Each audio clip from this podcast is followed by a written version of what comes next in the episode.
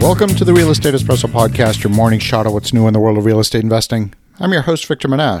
Today is another AMA episode. That is Ask Me Anything. I love to answer your questions, and if you have a question you think is going to be of broad interest, send it in. I'll answer it live on the air. Send your questions to victor at victorjm.com. That's victor at victorjm.com. This question comes from Mike in Pennsylvania. He writes Hi, Victor. Thank you for your daily podcast. I find your show format insightful and your perspective extremely helpful. Our family's decided to sell a vacation rental we own on the coast of North Carolina that we purchased almost 10 years ago. The market's extremely hot right now, and we are ready to exit at this time for several reasons. We expect to sell for almost triple what we paid back in 2013, which will leave us with a sizable capital gains tax bill unless we find a tax favorable alternative to invest the proceeds. I'm concerned we may not be able to find and close on a property for a 1031 tax exchange fast enough. Any thoughts on a 1031 or opportunities on funds? How would you consider handling this? As always, I look forward to hearing from you on the Real Estate Espresso podcast. Well, Mike, first of all, thank you for the kind words, and this is really a great question. First of all, I don't want to get in the realm of offering tax advice. I'm not an accountant. That really can't be my role.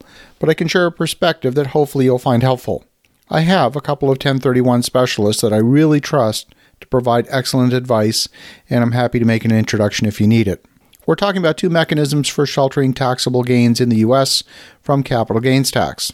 Under Section 1031 of the tax code, you can sell a piece of real estate and buy a replacement property and roll that investment into the new property without capital gains tax being payable. You need to set it up in advance so that when you sell, the funds don't go directly into your bank account, they go into the trust account of a licensed 1031 intermediary. And once you sell the property, you then have 45 days to identify a list of potential replacement properties that you might purchase. And then you need to close on one of them within 180 days of the original sale. These timelines are important. If you miss the 45 days or the 180 days, you're paying the capital gains tax. An opportunity zone fund investment is a little different. It requires an investment in an opportunity zone fund, and the timelines are a little bit more relaxed, but they're also a lot more complex. Here, too, you need to get some professional advice to understand the nuances embedded in the rules. They are not simple and straightforward to understand. In addition, opportunity zone investment requires your funds to be tied up for a long time in the new investment in order to take full advantage of the tax sheltering. I've seen some investors sell property with the intention of executing a 1031 exchange, and sometimes, for whatever reason, that transaction fails to complete within the timeline. Maybe the new replacement property failed to pass due diligence, maybe there was a problem with title that prevented getting the loan in time. Maybe you simply couldn't find a suitable replacement property in the 45 days. 45 days goes by really quick. I've seen some cases where, with the help of a professional, they've been able to pivot from a 1031, which was their plan A, into an opportunity zone investment as Plan B. But opportunity zone investments have not lived up to their early promise. There's simply not that many good quality projects in opportunity zones compared with the market at large. Professional investors would rather have a good investment with higher tax exposure than a bad investment with great tax treatment. Opportunity zone investments require a significant percentage of the investment to be on improvements, so you need a high quality developer behind the project in order to mitigate the numerous risks that exist with new development. I also see some investors buy a property, any property, simply to avoid paying the tax. And I'm not a fan of making a bad investment simply to avoid paying the tax. You would have been better off holding onto the property that generated that amazing capital gain in the first place. If you see strong deal flow around your coastal property, you might find that properties are selling all around you in just a few days. You don't want to wait too long, but if you're willing to wait a few weeks or perhaps even a few months to sell, it might make sense to start identifying replacement properties that you want to buy before you even list the property for sale.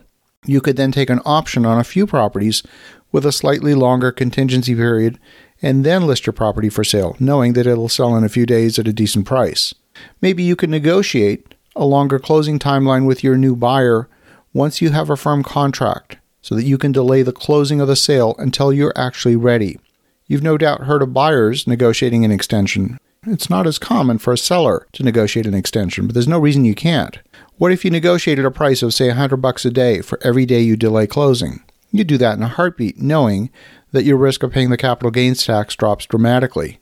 You'd even pay 200 a day, knowing that your capital gains tax is not going to be due you then have a lot longer runway with which to make a decision on the replacement property.